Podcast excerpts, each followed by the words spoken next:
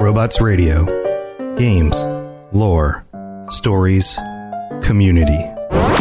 Just press play.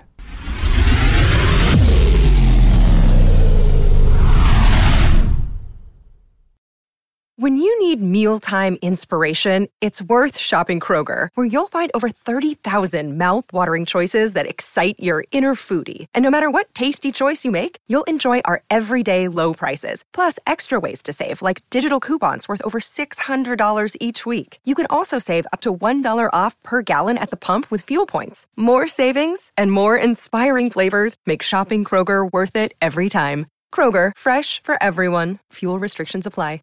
Robots Radio presents.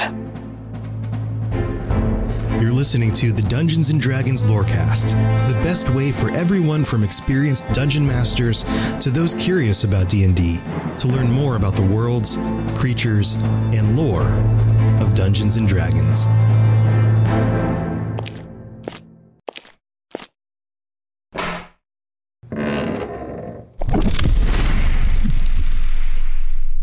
Hello and welcome to the Dungeons and Dragons Lorecast. I am Sergio, and this week is the Multiverse Famous Patron Roundtable, where we get to discuss some topic relating to D&D with our wizard and deity patrons at patreon.com slash D&D Lorecast, and also some invited guests. This week we are joined by wizard patron Bjorn Ironside and our old friend Stuart Watkinson. We were going to have our good friend Darkwing on the show, but he had to go see a man about a horse. And coffee, I believe, is is drifting somewhere in the astral sea. But don't fret, we have another special guest for you after the middle of the show, so stay tuned. So this month, uh, seeing as how it is the end of June, we are midway through the year. I wanted to get with our patrons and with our guests and ask them what they've been getting into with Dungeons and Dragons wise, and also just tabletop role playing game wise, the first half of this year. And then also, what are they looking forward to most in the second half of 2022? So let's go ahead and get just get the party started. Say hello, Stuart. Say hello, Bjorn. How are y'all? Howdy. How you doing? Hello. So let's start off with you, Stuart what have you been getting into Dungeons and Dragons wise in the first half of 2022?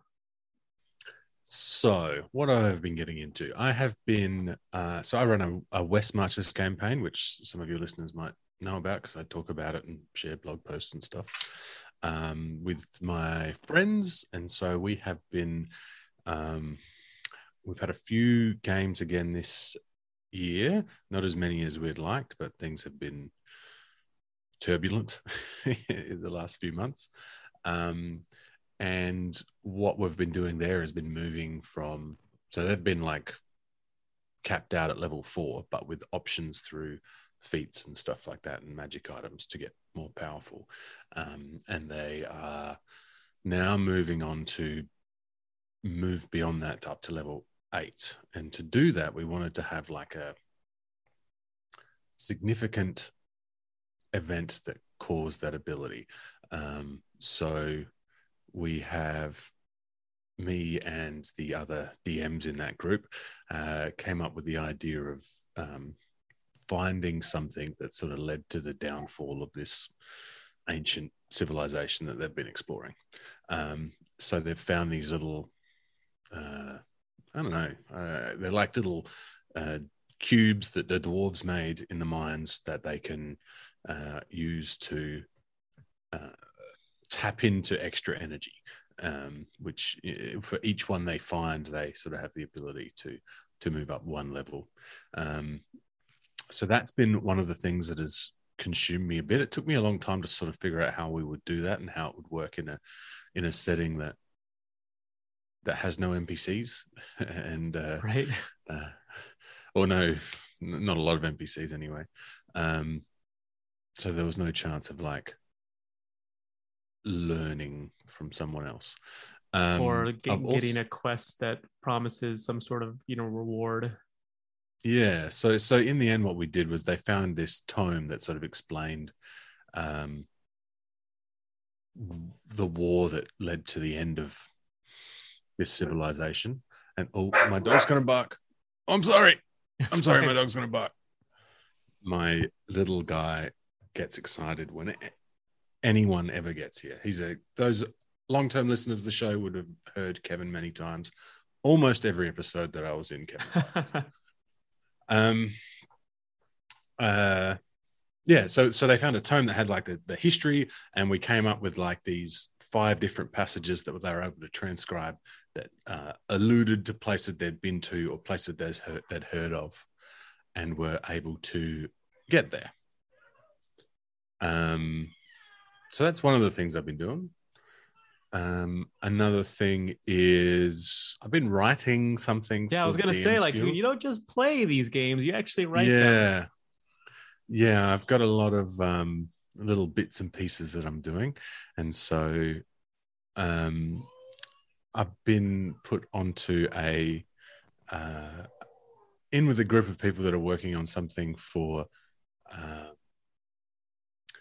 spelljammer uh on the dm's guild uh which is a collection of new races and feats and stuff like that. Um, and I have come up with some space traveling uh, environmentalist ants that. Uh, what, sorry, I don't know if you can hear that, but my little girl is having a time out there. Um, it's getting very close to her nap time, so she's just uh, having a bit of a meltdown. Um, yeah, so that's been really fun doing working with a team of people on this. So, so the guy that's uh, running that is, is quite seasoned in sort of um, running projects less, like this. So, a lot of feedback, um, a lot of um, collaboration, and so I've come up with these uh, space ants called the Formica vindexi, who um, basically mined their planet out of existence Mhm. um, and then had to escape on living tr- like uh, spelljammers that are like massive trees. And uh, they now cruise around the astral sea um, dropping seeds of these huge uh, trees that send them information. So whenever a, a like an ecosystem of a planet or a realm or a um, plane of existence starts getting out of balance for whatever reason, they sort of get signaled and they converge on that and try and uh, figure it out. And and they, they, they have a lot of um, uh, charisma based stuff, so they're, they're, like negotiators and whatnot. But then uh, I've also made a subclass of paladin that's like the last line of defense sort of paladin. You know, they're like, we'll we'll can we'll talk with you for a while, but uh, then we're going to get down to real business if if we can't come to a solution. Um, so that's been cool. Um, I, I, I have not known a lot about Spelljammer, uh, and so I, you know, have been doing a lot of reading about that stuff, the the new stuff that I can find, but then also digging up the old second edition. I think it's second edition. yeah advanced d&d second edition Yeah, yeah it's uh, and having a read of some of those books. Yeah, it's a lot of fun. It's uh it's very neat niche, it's very niche, you know, it's like as far as like who it appeals to, because you know, a lot of what you can do in Spelljammer doesn't really you can't really translate that into like a regular campaign. Yeah, Um, yeah, but that's exciting. it's- and it's not quite science fiction, and it's not. I mean, it's fan. I mean, it's fantasy, science fiction. You know, um, science fantasy, I guess. So it's, it is. It is a very strange um, sort of setting, and so a lot of the, the you know the um, I've made sort of like a table of why would these people, why would the Vindexi be in your world, and you know it's all about them arriving because there's some sort of imbalance or you know because they're really strange you know they're, they're sort of bipedal ants that have you know oh and they like, like speak through scent. So they they have like pheromones. And so their communication is mainly pheromones and sign language. Uh which makes fun for some role-playing stuff you know like you smell fear and you know So you said they mine their uh, their planet out of existence. So that I assume because they are now traveling to planets that have some sort of imbalance, they've learned from their mistakes and and don't want Yeah, another yeah, planet they- to suffer the same fate. Exactly right. Yeah, yeah, yeah. So like they all they sort of have this they, they know what they have lost and they are working hard to make sure it doesn't happen to other planets. Um, so that's yeah, that's where that sort of. I mean, I may have been down a rabbit hole of um, environmentalist stuff on our own planet when I started coming up with that idea. Um, but yeah, that's been really really fun. Uh, it's been a bit strange for D and D this year. So we had a it's in, in Australia this year. There was some again there were some really huge uh, significant floods um, in on the east coast of Australia, and uh, I actually donated most of my D and D books except for four to a someone. There was like an RPG relief fund for like because there was all these people that were like, well, we have you know we've lost everything, lost their homes, lost their right. businesses. Um, so donated to a um, a business that had lost all their stuff in the floods. Um, and they distributed for free to people in their area um, RPG materials and stuff. So, so I'm actually only down to three, uh, four D and D books, which is the core three plus um, Tales of the Yawning Portal because I love Tales of the Yawning Portal. I'm always sort of digging into that for the dungeons in there. And, uh, so yeah, this the first part of this year has been a bit strange with D and D. On playtesting the Vindexi a bit, which has been cool because they're like big. So that's like a big ant with a lance. nice. Uh, so you mentioned it's for the some cool like Spelljammer stuff that's coming out on DM's Guild. Uh, should we expect it around the same time that Spelljammer comes out? Are you are you trying to get it released around the same time? Yeah, it'll be out on the 18th of August, which I think oh. is the same day or the day after or something like that. Um, so pretty much the day that they announced Spelljammer, um, yeah, Sven was like, "Hey, I'm going to do a project on this. Who wants in?" Uh, and so I put through a few pitches, and, and that one got picked up. Um, so yeah, they're timing it for the release of of the Spelljammer stuff, which I'm pretty excited about. Like, I, I think, um, you know, growing up, science fiction was probably the bigger influence on me, aside from Conan the Barbarian. So, um, uh, it's kind of a little both. It's sort of like you, you were mentioning. It's sort of like a science fantasy sort of thing. Mm. It's like I, I I equate it to sort of like Flash Gordon. It's kind of the, that mm. pulpy science fiction, you know. It's yeah, like it's sure. like it's kind of like the idea, like the not so much the aesthetic, but sort of like the the feeling, the tone of like Conan the Barbarian, but in mm.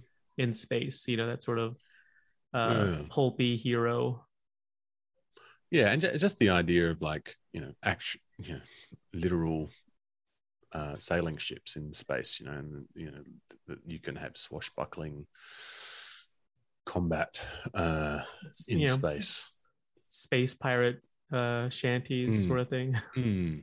Mm. so so I, I, think i think going forward i'll probably be playing a bit of spelljammery stuff i might um set up a, a, a game with some of the local folks and and um, give that a go because it's not something I've ever played before properly.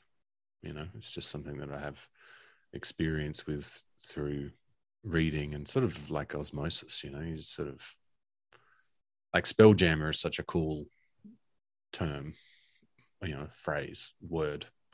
Um, and spell jamming. I really, I, I just, I like that. You know, uh, it's like uh, the uh, the wild um, wild west of space. You know, I like that. Um, yeah, it should, should be a lot of fun. Yeah, yeah. Bjorn Ironside, what are you? What have you been getting into the first half of 2022? Uh, well, first half of 2022, I got to play a part of a homebrew game that I'm part of. Uh, it's just one DM and a total of now what is now five players because we had one join up about probably about 20 sessions deep because my DM actually does multiple groups. How he keeps his storyline straight, I don't know because just taking notes, I screw myself up. So, yeah, it's hard. It's hard for me to be. Uh, it's hard for me to be like playing in two campaigns. Like, I sometimes forget, like when I'm playing one character, I want to do something and then realize, like, oh, like this character can't do that. It's my other character that does that. Yeah, so we've gotten try to get used to that, and then we took a break because I just had my own little one with my wife, so kind of got used to all that fun Mhm. shenanigans. Oh yeah. If it makes you feel better, my daughter's also uh, fighting sleep right now, so it's it's a good time. But uh, finally had another another session just this past Sunday where it was almost a TPK, and I almost flipped the table, so that was great. I got banished. I was the only one up, and I got banished, and I just started freaking out. But uh, we had a NPC come back who was actually IPC in an old uh, game we played that actually ended in everyone but two people dying. So she survived and lived in the plane of air, and that's where we uh, left the campaign off at this point. So hopefully we get another one here soon. But yeah, I just uh, I should have gone first. That's almost the whole story right there. I mean, that sounds uh, pretty. level That sounds you at? pretty epic. Yeah. What level you are you at uh, at the moment? right now, I think everyone except for the Rangers at 14 and she's at 15. So you've been at it for a while. So- man. Uh, a good bit, yeah, because I want to say we started this campaign late 2020. nice. All right. Cool, man. That's great. That is um that is some amazing consistency. Yeah, well, I was just we just try to at least get like once a month in because we have someone from PA. I'm from Ohio, and we all meet up in a general centralized location at one of my friends' house, and we just all try to just hammer out as much as we can in the one time we have. And uh, yeah, I mean it's usually good. We take a small break for like dinner and stuff, and then just jump right back in it. No, yeah, like I um I'm in a campaign with uh that's been going on. I joined it uh in session, like while or rather like I, I joined it in progress um about May or June of 2020, and we're still going on. We all meet online because uh, a couple of them live in New York. Uh, I live, you know, outside of Dallas. We've got one in Houston. We've got one in New Orleans, and we've got one in San Francisco. So we're literally like all across the United States. Uh, but we have been planning on getting together for like an extended weekend. You know, finding a location and and playing in person for the first time. Because actually, because the, the the way I fell into this group is my an old professor of mine is the DM, and so I've never met any of them aside from him. And so, and likewise, like, you know, some of them haven't met some of the other guys, but, uh, but no, yeah, like I, I love the idea of, you know, showing up at like 10 in the morning, you know, playing for a couple hours, breaking for a short lunch, and then playing for like, you know, five, six more hours, having dinner, and then playing for another five or six hours until you pass out at like one o'clock. Like that's, if, you know, if heaven's real, it's, it's something close to that at least. yeah, man. Yeah, that's um I I can't remember. It's been a very long time since I've had a, a full day and night to to game like that. So that's um that's awesome. and Bjorn, you mentioned it was homebrew. So, w- give us some, uh, give us a little uh, description of what the campaign is kind of like. So uh, the rule is if you have a character, you have to have a backstory. Like, and it, it can be as vague or like as precise as possible. But in some way, and I, I I love and hate this concept. He will twist it ever so slightly. So it's not like, oh yeah, I know exactly what's my backstory. It'll be like, oh, like for mine, mine's a warforged who just randomly woke up in the woods and is just like, what's going on? and then I got attacked. So the people that attacked me started in my mind as like, oh, it's just a group of bandits. Well, now they're a whole militia system after me because I'm a giant warforged that through the game, he's just like, we're gonna make a Titan core, and anytime you activate it, you turn into a huge Titan form warforge, and you just can go berserk. I'm like, oh, that's cool. I'll, I'll take that. Yeah. and so now they they're after me for that. Uh, we have earth elementals fighting air elementals. Uh, we've gone and oh my goodness, what is his name? It's not Avernus. He's not in control of that one. he has he has um the wand that it instantly touches you, it kills you. He's Orcus? oh my gosh. Yes, thank you. I don't Yeah. yeah, we went into his his home turf and escaped there. We've been hopping around just trying not to die essentially and solve some minor problems, but uh there's about four stories that are getting crushed into one and it's surprisingly like not as insane as it sounds because he like you'd think oh we're just gonna do a checklist one by one by one. So far they've been intertwined fairly well to the point where it's just like we just got out of orcus's like main palace. Okay cool. Oh the plane of air is getting attacked? Awesome. Let's jump there and see what happens and then we get attacked again. And then we get like one day in game where we're just like okay what do you want to do? Um i don't know uh, are we gonna get attacked? No. Okay i guess we'll go and shop for things. But it's just it's insane because he'll essentially let us do anything as long as we don't try to break the game. That's the one thing none of us want to do because it stops being fun for everybody. Mhm. so we ended up taking over a mine and in about 20 minutes he made a whole system of you have this much stone this much ore you deliver on these days is how much it's worth a whole spreadsheet and then we just ended up selling it which i felt really bad for because he took time and effort to do that but it's just the little things he lets us do i find amazing well, I wouldn't. That is cool. I wouldn't feel too bad because I mean, if I mean, it sounds like he's an amazing DM who knows what he's doing, and I mean, and has been doing this for a while. And if he's been doing it for a while, he's very, you know, duly familiar with players. Like, like, like the it's like the the curse of the DM, like uh, creating this fantastic lore and world and and or adventure, can you know, or uh, encounter uh, only for your players to like either like like you know walk away from it or like figure out some way to just like completely like dismiss it. And but in, like in a very like clever way so you can't be really mad at them but at the same time you're like "Ah, i spent all that time. Oh well. But then you can like repurpose it for later on or for something different.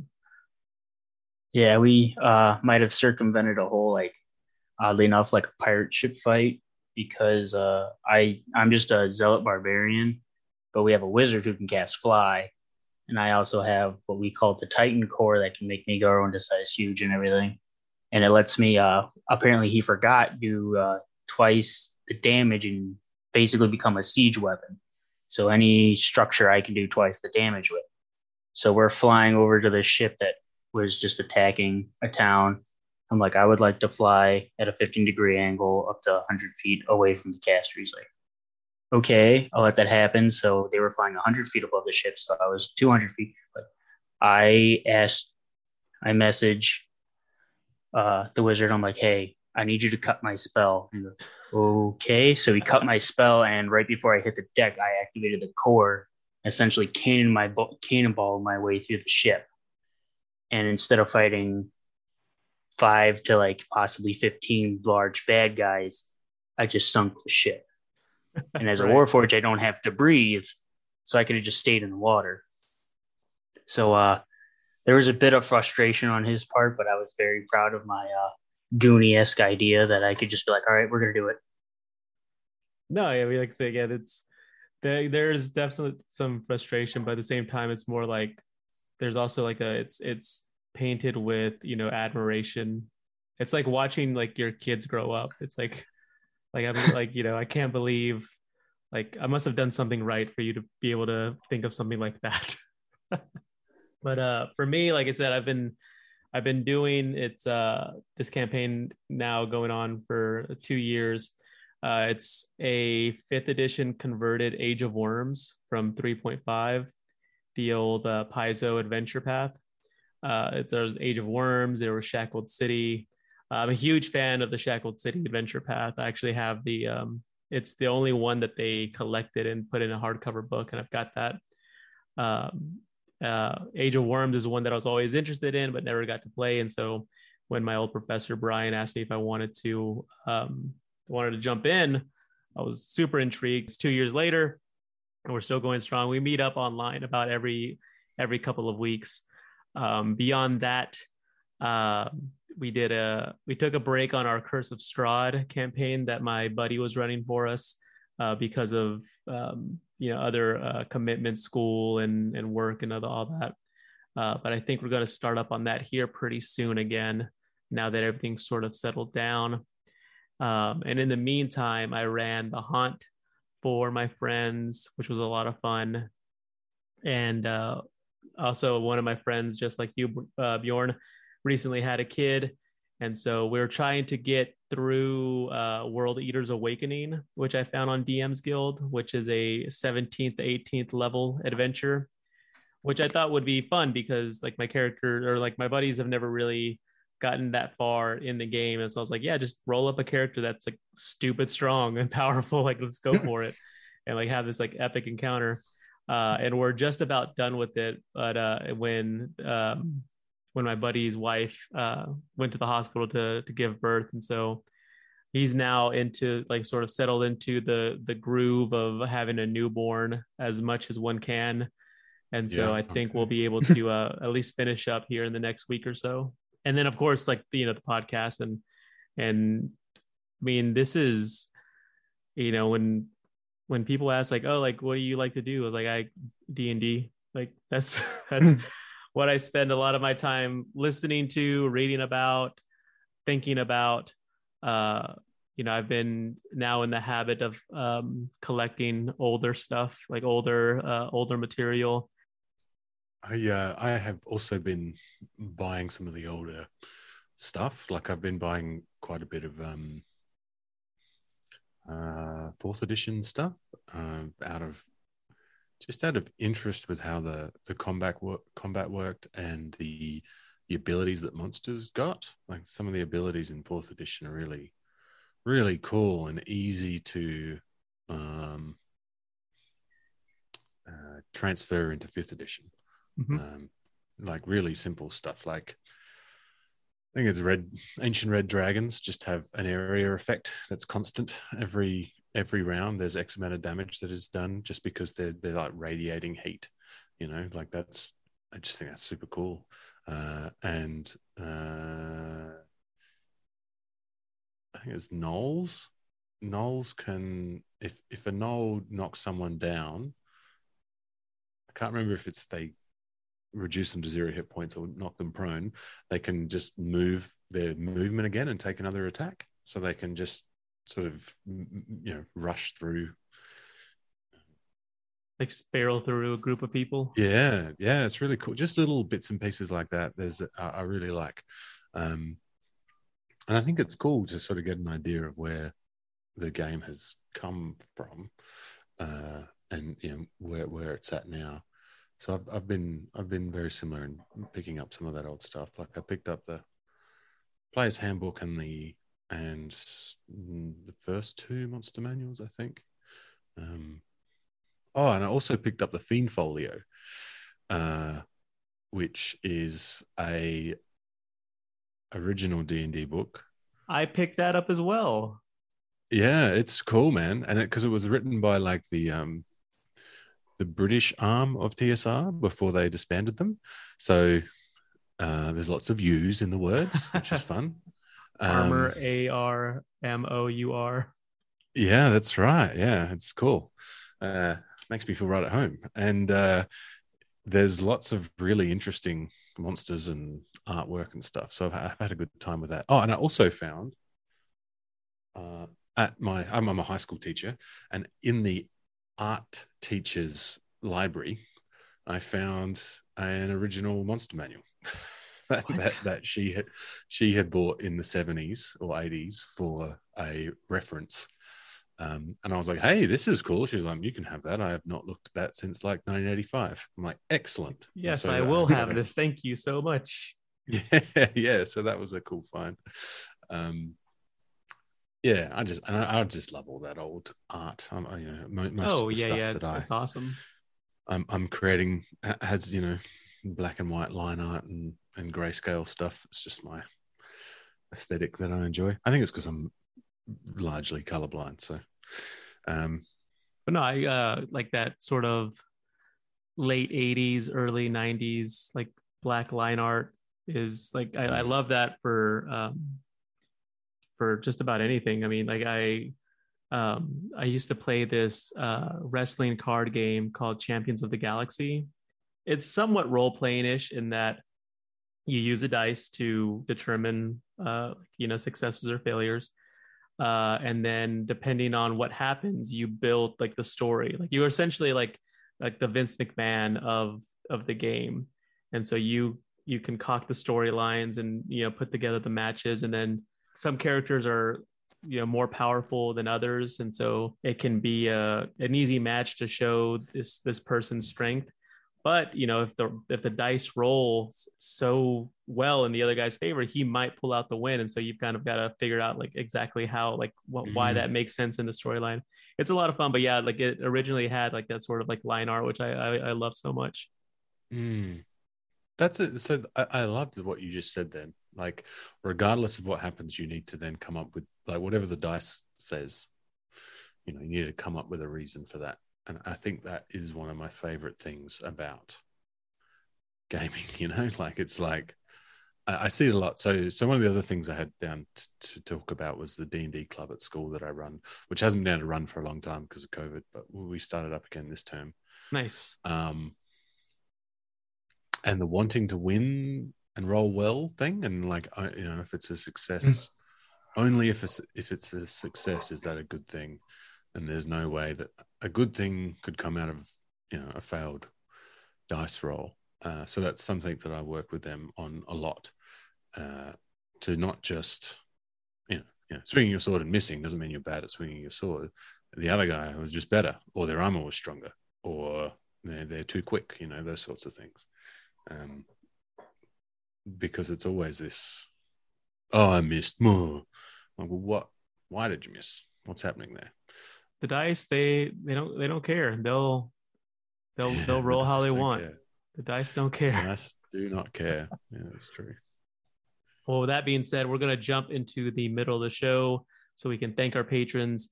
We can discuss some news and we can take a look at the aforementioned dms guild to see what kind of shenanigans we can get into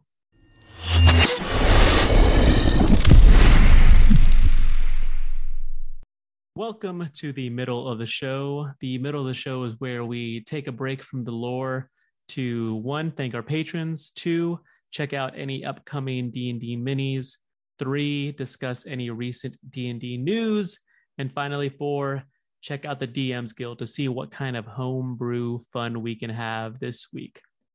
Let's go ahead and start off by thanking our patrons. This, of course, being the week of the multiverse famous D&D Lorecast patron roundtable. I want to thank those patrons who have a standing invitation to participate every month.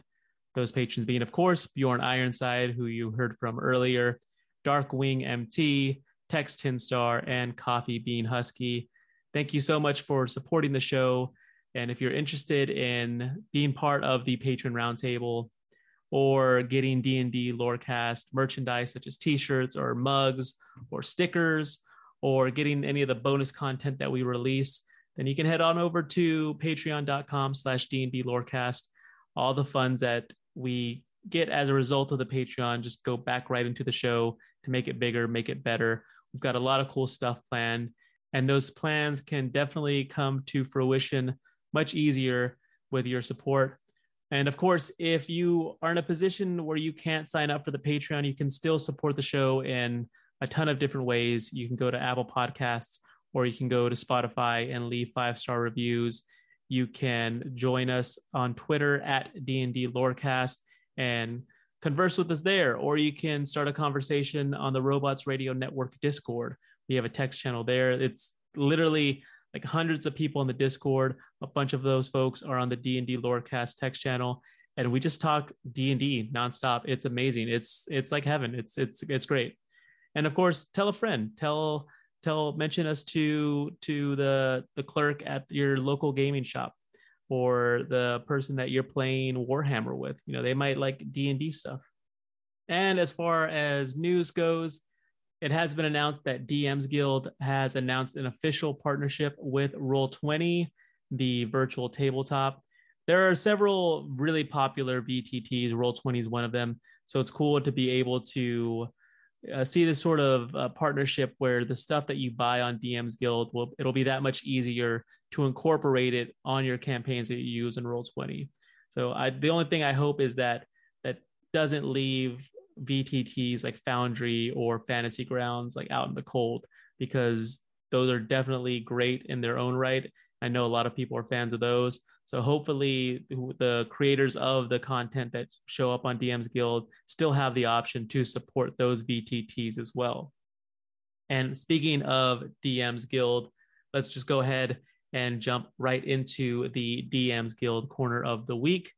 Stranger Things is on and popping right now, y'all. Stranger Things is super hot. It's in the zeitgeist once again. Vecna is uh, trending, which is something that I never thought I would see in a million years. But it's dope. It's it's a lot of fun, and as a result, DM's Guild has a Stranger Monster sale. A lot of content uh, that has to do with the Demogorgon or with uh, Mind Flayers or Vecna is 30% off. Uh, you've got the original uh, Vecna adventures from, from Advanced Dungeons and Dragons, plus a bunch of like really cool homebrew content, including uh, the Rise of Vecna, which was the is the Doomed Forgotten Realms adventure that we highlighted a few weeks ago. Uh, this week, however, the title I want to highlight as part of the sale is Eldritch Expansion. It comes to you from Toby Lothar, and it's normally $4.99, but as a result of the 30% off, you can get the PDF for only $3.49, and it is definitely worth that price. It is 70 pages that unlocks the secrets of the far realm and other worldly magic. So, what does it contain? It contains 10 pages of lore and optional rules for the far realm, aberrations, and eldritch magic. I mean, you've got me there. You've already sold 10 pages of lore, done. I'll buy my copy now.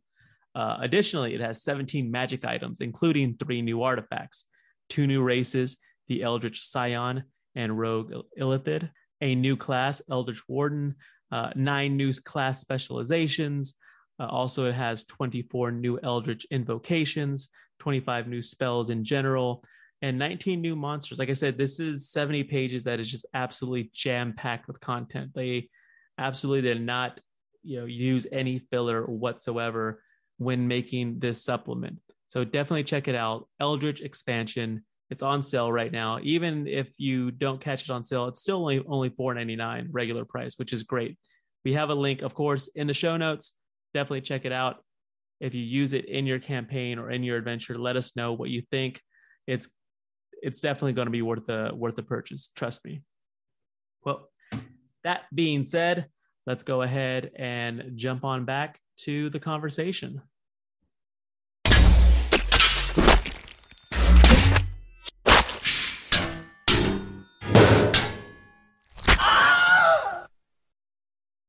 And before we get back to Bjorn and Stuart, I want to invite our old friend Lupus into the tower. So Lupus, what it is it is the it is the middle of 2022. What have you gotten into Dungeons and Dragons wise or TTRPG wise first half of this year? Uh first half of this year, a lot of uh online play, uh, a lot of epics. So 100 people playing together online at the same time working towards the same goal uh, a lot of dcc which is like a old school's rules uh, dungeons and dragons. It's basically d&d light a lot easier to get into. Mm-hmm. uh, some living greyhawk where you affect the, the campaign. All your actions have uh, effects on uh, what other people do and like uh, how the world lives how the world reacts. Some dragonlance kind of getting in the preparation for the new Dragonlance is going to come out at the, the end of this year. It's going to be very exciting. So the, the living Greyhawk, that's always something that really fascinated me, just the the scope of it and the amount of detail that needs to be paid attention to. Because like you said, like everything that you do in your campaign affects the world at large, which means that everyone else playing their campaigns, their actions also affect the world at large. So how do you how do the I guess the people that help facilitate or run it, how do they um when sort of conflicts come in? Like let's say like you kill somebody um, that another campaign happens to uh, save. Uh, I, th- I think rule number one is don't murder hobo everything. Um, uh, yeah, I mean that's the general in D and D, like uh, going to town on just yeah, right, right. or yeah, burn everything to the ground, pillage it. Uh, so for that, you kind of have to take a step back and think about what's going to happen, and then I'm guessing if everything goes off the rails, just like regular D and D, it's the DM's yeah, job to make it work and yeah, settle the score at the end of the day. So, how many people are playing in this Living Greyhawk? Uh, I guess campaign. Uh, I don't know. Uh, it's all through. They do conventions and an online play. Uh, I've played a couple games. There seems they've got their own Discord server, which is yeah, maybe a couple hundred people in that. And this is is this the official Living Greyhawk? Uh, I think so. They do it at conventions. Okay, cool. Gen Con. Uh, they've got their own conventions because uh, I think he's based out of Pennsylvania, the main guy who runs it. And you said you're getting into some Dragonlance. Is it just playing the games, or are you also reading some of the novels? Uh, going back through listening to the audiobook, picking up some novels, and then playing the games with uh, other people who are familiar with the lore. And you start to lose pace of everything that's happened, and then when you have new people jump in, you have to dial it back a little bit because you're like, like, oh, tennis, and you're like, oh, oh, oh, okay, yeah, we're gonna, yep, spoilers. Well, see, for me, and I mean, I obviously like I do a podcast where all I do is talk about lore, so it's kind of like my obsession and sort of like the thing that I love the most. Um, so like for me, like jumping into that, like I would want to be like already duly prepared, but I can understand people who are normal and insane uh, might not have the time or the energy to devote to that. So that's good. That's good. Yeah, I, I'm, I'm also very excited about um, about Dragonlance here at the end of the year. But we'll get to that. We'll get to we'll, we'll talk about what we've been doing in the first half of the year, and then we'll discuss what you're excited about for in the second half. Uh, you also mentioned the DCC rules. Can you go a little more into that for those who don't know? Yes. Uh, Dungeon Crawl Classics uh, have. That's from uh, from Goodman Games, right? Correct. Uh, Goodman Games. It's based off of Section N, I think, of uh, the very old school books. Mm-hmm. Uh, it's very rules light. Um, a lot of role playing, and I don't think I have had more characters die ever in any game setting for tabletop. Like I've lost so many people. It's I've, I've yeah. You're supposed to come through like funnels. You start with four they're giving me extra. Like I'm like, I got to the end. I'm like, I've got no guys left. They're like, okay, cool. Well, we're gonna continue on. We'll see you next time. I'm like, okay, like I just lost. That's that's awesome. I mean, it's uh, a lot of people. uh, yeah, a lot of people sort of, um, you know, I don't know. Like I don't want to say like look down on uh, like having their characters die. But I mean, it, this is a this is a game where that is a definite possibility and i try to remind everyone of that that you know you are playing heroes in you know death defying adventures so you know don't be surprised at all if you happen to not defy death one time. Well i think that's how they uh, help you uh, separate uh, how people become so attached to their characters. With dcc you start off with a like four zero level just like a farmer or you know a rancher or a banker.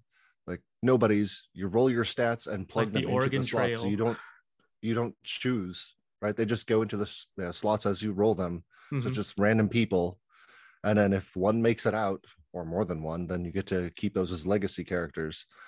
Whereas with d&d you can put a whole session possibly two into just building character stats items backstory uh, and then the attachment of spending that amount of time as opposed to next to no time no yeah I, I, could definitely see that i mean like like you said it's an entire session at least like that session zero sort of thing is where you uh, where players come in with their characters either you know relatively formed but want to get some uh, some like guidelines on like what sort of items they could have, or you know they're kind of neophytes to the game and come in like I need your help building this character from scratch.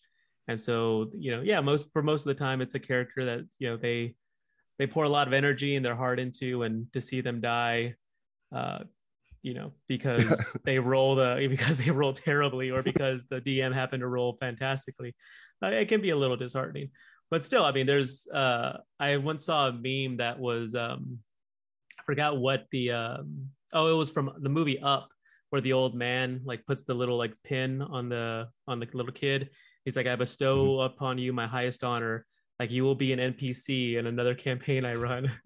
and so, you know, there can always be something like that where the NPC or that you know the play character who dies can you know it can be set in the past and they help out or you know they can somehow speak to their ghost or resurrect them even but anyway yeah, I mean, d&d uh, does it with their storylines why not with your character no yeah exactly i mean like i just did uh two episodes on tasha and you know they pretty much like merged two characters together. They're like yeah, let's just go ahead and let's just make this one person.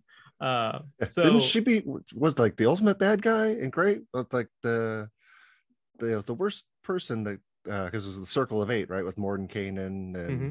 yep. uh Tenser bigby. And then all of a sudden yeah i was confused too like when those books came out and i'm like wait didn't she used to be a bad guy? No she's not a bad guy anymore. Okay it's a couple different okay. I'm like yep well it's then you know uh 3.5 came out and they're like yeah it's just the same person. Tasha and Iggwilv, they're the same person. And now that she's Zybilna in Wild Beyond the Witchlight so it seems like every edition she has a, a new persona so which is fun. Oh have speaking of which linking those together real quick have you seen uh with vecna coming out? And they kind of explained i don't know how much of the newer campaigns you've played all the black uh, obelisks that have been popping up throughout the campaigns so they're all over the place in like uh, Frost Maiden and uh, Avernus. Uh, mm-hmm. I remember them from Avernus. Ev- evidently, so throughout those these last series of campaigns, like five adventure books, those obelisks lead up to Vecna somehow. Like he's been dropping those as either power points or or points of power rather, uh, right. ley lines, and in the new upcoming like whatever they're going to release with like Vecna stuff, it's going to relate to all the backstory lines of like him taking over the Forgotten Realms. Nice. That that's something that, in of course, with Stranger Things being out, like we did back then as well, and uh, just the way they've sort of like you know weaved him in and out of the of the lore of the of the mythos, and the fact that sort of like what he tried to accomplish in Die Vecna Die is sort of unofficial canon as to why you know advanced dungeons and dragons is different from 3 point or three, third edition and 3.5 so that'd be fun to see like how they sort of like wrap everything up together for fifth edition. Yeah absolutely. So you've been you've been you've been pretty busy the first half of the year it seems like. So what are you looking most forward to in the second half of 2022 uh honestly uh I know it got pushed back a little bit, or everything got pushed back mm-hmm. from Witches of the Coast, but uh, Journeys Through the Radiant Citadel. Uh, right. I like anthologies. I liked Candlekeep, even though it was a bit tropey. I mean, all of their stuff is a little bit tropey.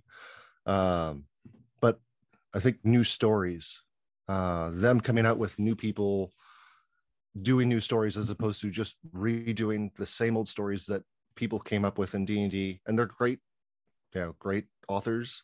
That's why they keep reusing the same stuff. It's why we keep reusing Shakespeare and Chaucer, right? Right. right.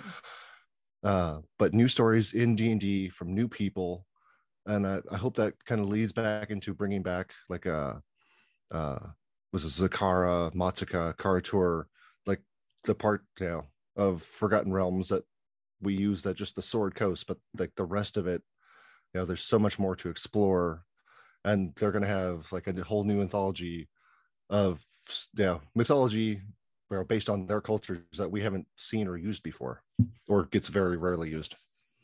Right yeah i i, I was reading the first chapter of of it that was released by d&d beyond and i was just giddy with excitement because just yeah like you said it's something fresh and something new. It's not just another new d&d book because like you said you know tales from the yawning portal uh, it's stuff that we've kind of seen before. And like curse of strahd like yes it's you know it's very much it's very expanded beyond like the like the previous strahd you know adventures the previous ravenloft adventures. But you know at its heart it's still something that they've done. They're just you know you know uh, transforming it a little making it bigger introducing it to a new audience so to speak. But for for the folks that have already been introduced to it you know i can understand that sort of like hunger for something completely different. And that's what journey journeys through this uh, radiant citadel is. It's 13 new adventures that you've never seen before and more than likely haven't seen anything like before you know because like you said it's from uh, 13 different writers who are writing about their own culture from their own perspective. And so it's something that i think is going to be completely wholly unique to d&d canon and i'm like i am tickled. I am i am effing excited about it man. There's there's only so much you can just rehash the same you know like european style mythology of like you know dragons and then you get into like you know uh Kara-Tur where like there's yeah asian dragons and you're like oh wait where did these come from? Well they've been here the entire time. We just haven't explored that side of the continent. Right, uh, right. so I'm, I'm hoping this is a stepping stone you know that they start using like other mythos and other people's you know, ideas as opposed to just the rehash i guess no, for sure. And well, I mean, I was going to say, speaking of rehash, although I am just as excited about it, we got Spelljammer coming out. Uh, Radiant Citadel comes out uh, in about a month from now, uh, uh, January or July 20... 19th. And then a month later, we get Spelljammer. How, what are your feelings on Spelljammer? Uh, I don't think it's going to do well. I mean, I think people are excited for it, but um, they haven't done a great job of combining sci-fi and fantasy before with adventures. I think people are excited because it's a it's reminiscent and it's a throwback, right, uh, right. nostalgic, right? And they get that nostalgic feel about it, and then um, I don't remember it being that great to begin with, and I don't uh, seeing what they've done with like the last couple adventure books. I don't think it's going to be anything amazing. I mean, they're buying up properties left and right, so maybe they'll come up with something that they somebody else has written and thrown it in there, but we'll see. I mean, that that definitely is. Uh, it's a hot take, but it's not one without merit because I mean, there's there's a reason Spelljammer, you know, didn't you know it was it definitely had its its audience in Advanced Dungeons and Dragons, but that it didn't extend beyond that. It wasn't, you know, wildly popular like other campaign settings were or other like rule sets were. Uh, and so, yeah, it'd be interesting to see if they're able to sort of course correct that and, and sort of figure it out. Because I mean, yeah, like like I love it. Like I I dug into it and fell in love with it.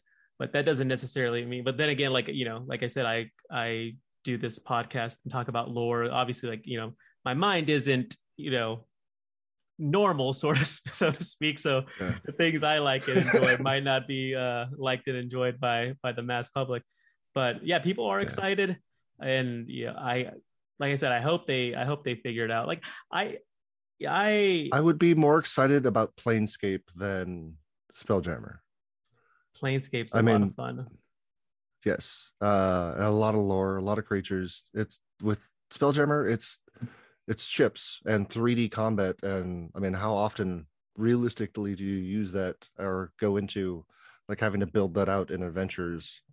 You know, battles at sea, which is going to be battles in space. So on a X, Y, and Z axis, it's yeah, I don't know. No, Maybe I'm just critical, but well, no, and I was going to say that's that's a lot of. I think that's a a lot of the reason why it wasn't as popular as uh, as it was back in the day is because the rule set sort of um, sort of uh, is in and of itself. It's hard to it's hard to you know transplant you know what you what you can do in Spelljammer to like a regular campaign. You know, whereas other uh, other adventures, other campaign settings that you get, you know, so some of those rules are are very easily easily transferable. Uh, and then you know, finally we've got like you mentioned earlier, we got Dragonlance at the end of the year. So you're already digging back into that. So I, I can assume you're more excited about Dragonlance than you are Spelljammer. Oh yeah, of course. Yeah, the I mean, I grew up with well, didn't grow up with that, but yeah, it was one of the first uh like D and D novels I got into without realizing it was D and D. Mm-hmm. Yeah. Uh, and like all the characters, and then going down that storyline. And I haven't read everything, but I've read enough to yeah be apprised. Uh, so I think it because that's such a, a magic light. It's more Tolkienesque uh, storyline. I think it'll appeal to more people.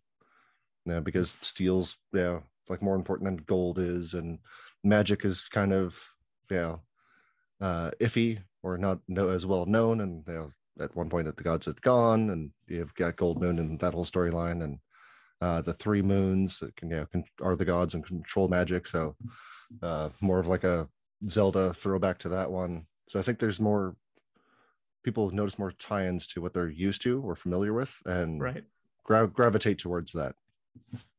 No, yeah, for sure. I mean, like Journey through the Radiant Citadel is appealing because it's so different, whereas something like Dragonlance is appealing because it's so familiar.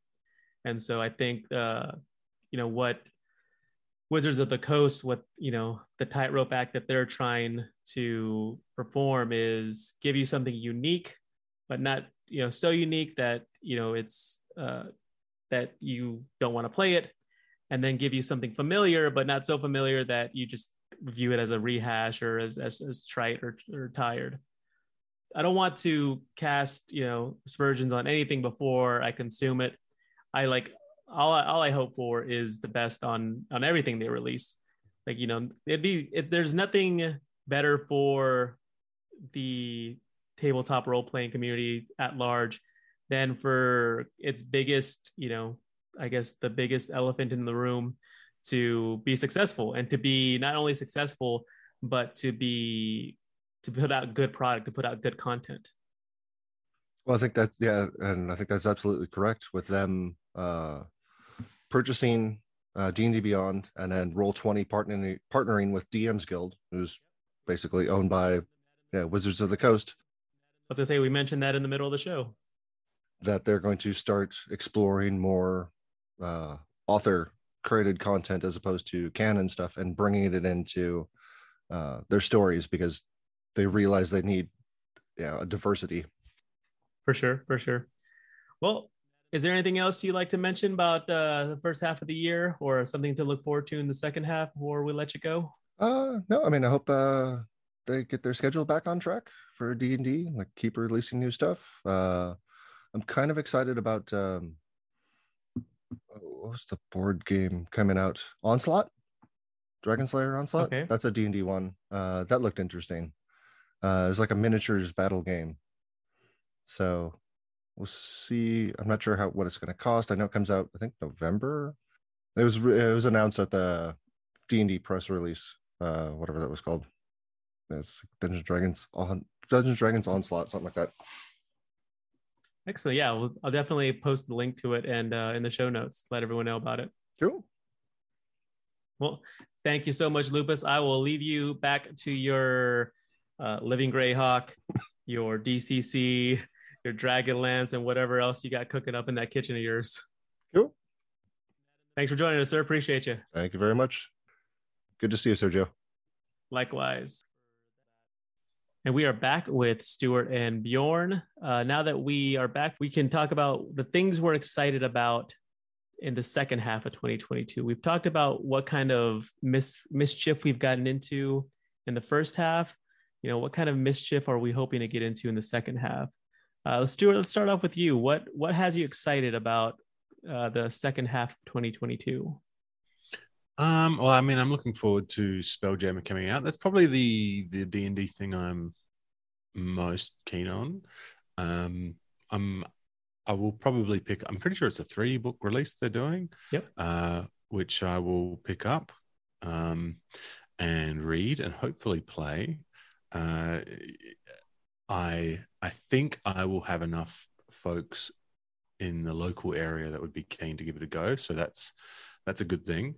Um, and I'm excited for. this. So this this project that I've been working on is has got. I think it's got about. I'm going to say ten other designers that have all either done a revamp of um, Spelljammer races or come up with brand new ones. So, uh, as well as like spell like Spelljammers and um, feats and magic items, legacy magic ma- magic items, and subclasses. So so that's going to be pretty fun to play with. Um, I'm, I'm always interested in seeing how they how the mechanics of things like spell jamming and spell jammer fights and whatnot work and whether or not it'll be the same as like or similar to um, naval combat in in D and D. So that that's probably the the D and D thing that I'm most keen for next this year, the rest of this year. Bjorn, how about you? What are you looking most forward to? Uh, on okay, so this is probably gonna sound weird. Like I love when books come out, but I never read them strictly for the fact that I don't want to know anything like monster race, anything about it, just in case uh, the DM buys it and it pops up, so I can I'll be just as confused in real life as in game. Like let's see if I can hit it. Like I I spend my time like going through YouTube videos of like, oh, this is what it was in the first edition or second edition, and just like this is what you could do to use it here. Like I try so hard to avoid learning any new thing that comes out unless it shows up in game. But I'm uh I'm always jazzed when new things come out because I'm like, ah, maybe that'll kill me, or maybe I'll get a chance to find one of those items. But yeah, so I'm a little weird in that aspect for that. I mean, like with we've got journeys, uh, journey through the Radiant Citadel coming out next month, which is another 13 adventure anthology. And like, does your DM does he pull from like does he go through like the new releases himself and be like, hey, that's a cool idea. I should use that, like twist it around, like you know, make it my own and and fit it into the campaign. Or does most of what he do completely from his own imagination? I would say a lot of it's from his own imagination, but like obviously like monsters, some dungeon traps, like those will be like either one a just a classic trope or I'm pretty sure that was in this book and one of the other guys will chime in and be like, Yeah, it was it was definitely in that one because I remember it killed me or we just got around it. Like kind of deal. But like he he definitely tries like to put a small twist on it, especially with uh, one of the guys. He's like a walking encyclopedia, and he tries really hard not to metagame, but he'll be like, "Oh yeah, I know what this is, crap," and he'll like try not to like just give it away in game. But he definitely, our DM definitely tries to put a twist, so it's not just, "Oh yeah, you can do this," and it's it's, it's gone. We don't have to worry about it. And that's something that I uh, that I see on TTRPG Twitter, which is like advice to DMs, like, hey, if uh, if a boss battle is seemingly too easy for your players, give your give your big bad an extra 100 HP. Like they'll never know. Like or like give them a new ability that isn't like you know you it's a let's say it's like um I don't know like a like a wraith like give it an ability that wraiths don't normally have and if they say anything be like oh well this isn't your normal wraith obviously and just like on the fly monster create a monster Hmm. I think it's I think it's necessary. I've I found that like DMing for my group has like out of the so for example in the the West Marches campaign there's about 20 odd people in that group. It's three DMs at the moment, but almost every player is also a DM in their own right as well. So there's there's really not a lot in any book that that you can throw at them that they haven't come across before. So there's Mhm. always this constant slight change, slight improvement, slight or, or making them worse. Like so so uh, an example I've had of that is like sending through like a they called ghasts. Yeah, ghasts. That those um oh, they they're probably like a CR2 or something like that. Um but they recognized them from my description and were anticipating a lot worse. And I just basically turned them into minions and they got to wade through lots of them. But, you know, um, sort of just slightly changing their expectation because they they will know everything. Your comment, Bjorn, about not wanting to read things so you don't know is like music to my ears because so, many, so many people know exactly what I'm throwing at them. Yeah, I love DMing, but I also love being a player. But you know, it is in in my. I mean, like uh, you know, I don't know everything, but because of the nature of the show, I am constantly reading about stuff, and and so as a result, I'll know exactly like what something is, but like you're like you know, like you said, Bjorn, to your, about your buddies, like I try to do my best to keep it, you know, to myself and and not let uh not let the rest of the party know like, oh hey, like this thing is vulnerable to fire. and just sort of like um you know, I just try to I mean, I try to role play as much as possible, like you know, rather than you know what what I do in this situation with this knowledge I have, like what would my character do? Like, mm. it's like hmm. well, you know, like he's a tiefling rogue, and like you know, if something gets aggressive with him, he's going to attack, you know, with his scimitars. So that's what he normally does. So like, why would you know uh the, this this other creature like be any different? Like, why would he? Mm unless he already had some sort of experience with them. But no, yeah, I mean it's it's a it's definitely a, a tightrope to to follow, but you know when when done well, and I guess Bjorn like yours is the the foolproof way to to make sure it doesn't happen. Just don't read any of the new stuff. Just enjoy it when it shows up in your game. Exactly. I'm really excited. Obviously, I'm excited about Journeys through the Radiant Citadel just because it's uh, I, I think it's going to be a lot of stuff that we haven't seen um, we haven't seen before in terms of your normal like d&d adventures because we have 13 new writers writing about their own respective cultures from their points of view.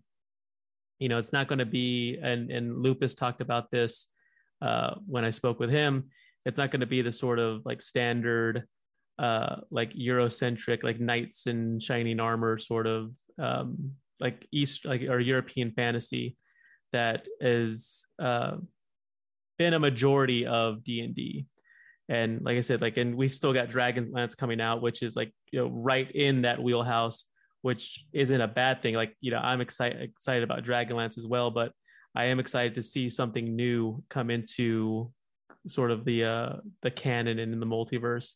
And of course spelljammer like it's as soon as it came out i mean i i was excited about it um, months ago before they officially announced it because i was convinced that it was going to be the next campaign setting they announced just because of their of wizards uh, focus on the multiverse like there's it's got to be spelljammer they they got to be spelljamming to the different realms that's got to be it to the different mm-hmm. spaces Yeah, yeah, that's it. That's and you know that's that's the whole thing. Is you chuck in the spelljammers, and now you can cruise around the multiverse. And so then we've got uh, Dragonlance as the second, and so we've still got a third that was announced to be uh, released in 2023. But we'll get to that at the end of year show when we make bold predictions for 2023. But no, yeah, I mean we've got Journeys through the Radiant Citadel. We've got Spelljammer, and we've got the Dragonlance uh, content that's coming out at the end of the year. So the second half of 2022 should should be pretty jam packed. Should be busy. Mm-hmm. Are you excited about anything? Uh, I know, like uh, like I was talking about it with Lupus. I've started playing the Alien RPG at my local store, oh, yeah, cool. and it's man, it's a blast. It's a lot of fun. It's so good, hey. It's it's fun. It's easy to learn you know, uh, it's role play heavy, uh, somewhat combat light. I mean, because obviously you just can't be running around fighting xenomorphs, you know, every single encounter. Like those things are so brutal and deadly. Like uh, you will die. In fact, um, yeah. one of our characters didn't die, but had pretty much his arm melted to the bone. And so he was, you know, he was out of commission. So like he, and so the the game mother had to hand the guy a new character sheet um, it's, but yeah, yeah so good. Uh, but no, again, I, I saw a tweet uh, either last week or the week before where it was basically saying like like playing other games only enhances like your ability and your skill to play games like D&D. You know, the more, you know, breadth of experience and knowledge you can you can cull from, like the better your D&D game can be. Because like I say it's you know, you can you're able to change it in any way which that you see fit. You know, if you want to create a ghast that is different from any ghast that your that your players have ever seen before, that you're by all means you can do that. If you want to incorporate uh, the idea of a stress die into the game, you can absolutely do mm-hmm. that. I mean, no one there's definitely a recommended way to play D&D, which is what is in the uh, the player's handbook and the DM's guide. But you know, beyond that, like that's that's I'll say it. Yeah, I've said it before. I'll say it again. It's the adaptability of it is is you know why I love it so much. Mm. I, I have a, adapted the uh, the the Troika initiative system for 5e, uh, which is essentially each player get two tokens that get put in a bag, and then um, depending on the initiative score of monsters, they get um, that number times by how many there are. So, for example, if there's goblins, you've got three goblins. Their initiative is plus three, I think. So they would have um, maybe nine tokens put in the bag. So they get more turns to attack. And then you pull randomly. Oh, and then you also put a token in that ends the, the round. So you can you draw from the bag randomly, and those tokens get to go in that order. Uh, causes chaos because yeah, I can uh, imagine so. You never know whose turn it's going to be, but after one combat encounter or a couple of com- combat encounters, it makes players a bit more wary to enter combat because they don't necessarily know exactly how it's going to work in turn order. Uh, now, I don't do that for every game, but I do I do like that chaotic approach to initiative because you know fights are not structured. No, yeah, it's not like you know, it's like yeah. I'm going to hit you, and then my buddy's going to hit you, and then you're going to yeah. hit one of us, and then I'm going to hit you again, and then it's my buddy's turn after that again. Mm. So uh, we've and like you, you know, it, it, I've had situations where just all the players got to go first twice in a row. Yeah. You know, almost, you know. And then I've had situations where all the monsters had their turn first. Um, and that causes, you know, and, and, you know, it either causes a TPK or it causes, you know, everyone to want to bail and not want to fight them anymore. Um, uh, yeah, I, I agree. Playing other games is one of the best things you can do for your D and D game. I like the idea of that that uh, Troika uh, initiative rules uh, rule set because yeah, it, it lends uh, some chaos to the initiative order. Mm-hmm. Uh, and I'd say it's, for me, I'd probably want to incorporate it in a maybe like a one shot adventure. Mm.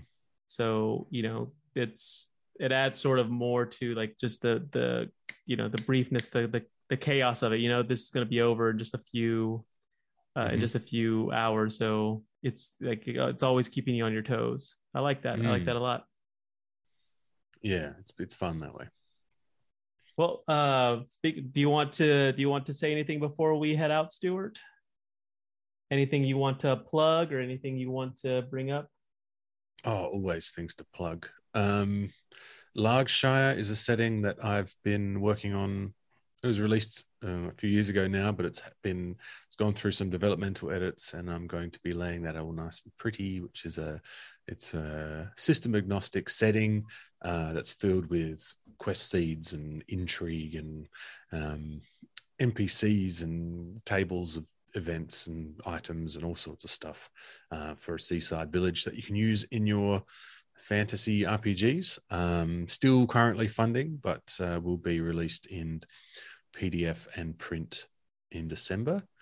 Um, I've also got another system agnostic adventure coming out very soon uh, called uh, The Rot Beneath Winterbrook, uh, which is uh, about arriving into a very small village where there's very bizarre, strange things happening that no one wants to talk about, and uh, having a bit of a noir style detective thing that eventually leads to fighting huge, disgusting, brain sucking worms. Um, Always a plus. and yeah, yeah. And I've got another adventure which is already released in uh, web-based format called um, uh, Demon's Bane in the Bitter Peak, which you can get right now. Uh, but I've just finished putting that into layout for PDF and print, which will be coming out in the next couple of months. And you can grab it from my patron Patreon now if you want to. Otherwise, you need to wait a couple of months. They're, they're the things that I've been doing lately. Yeah, and we'll go ahead and link to uh, your Patreon in the show notes for those of you interested. Uh, like I said, I've I've got a couple of your games. They're simple enough to that uh, a neophyte can start playing them almost immediately, but Mm. subtle enough that an experienced gamer can you know also find it a lot of fun. So it strikes that really good medium, in my opinion. The games do. Cool. Excellent. There's something else in the works too, but I won't talk about that yet. It's on, it's on the Um, hush hush. I understand that. Bjorn, how about yourself? Anything you'd like to mention before we go? Ah, no, I'm a pretty boring guy, sadly. So, yeah, I'm good there.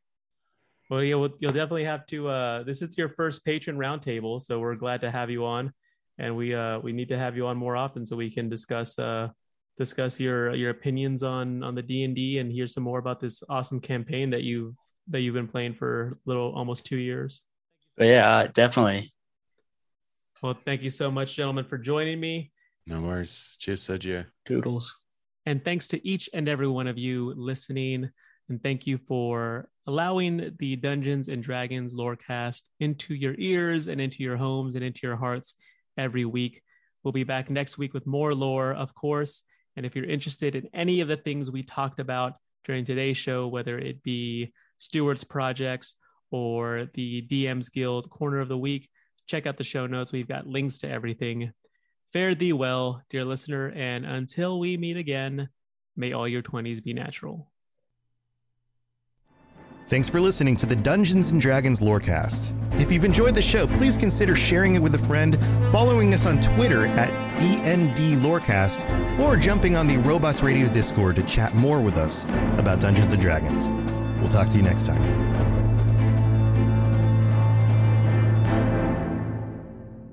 You've been listening to a Robots Radio podcast. Smart shows for interesting people. Check out all the shows at robotsradio.net.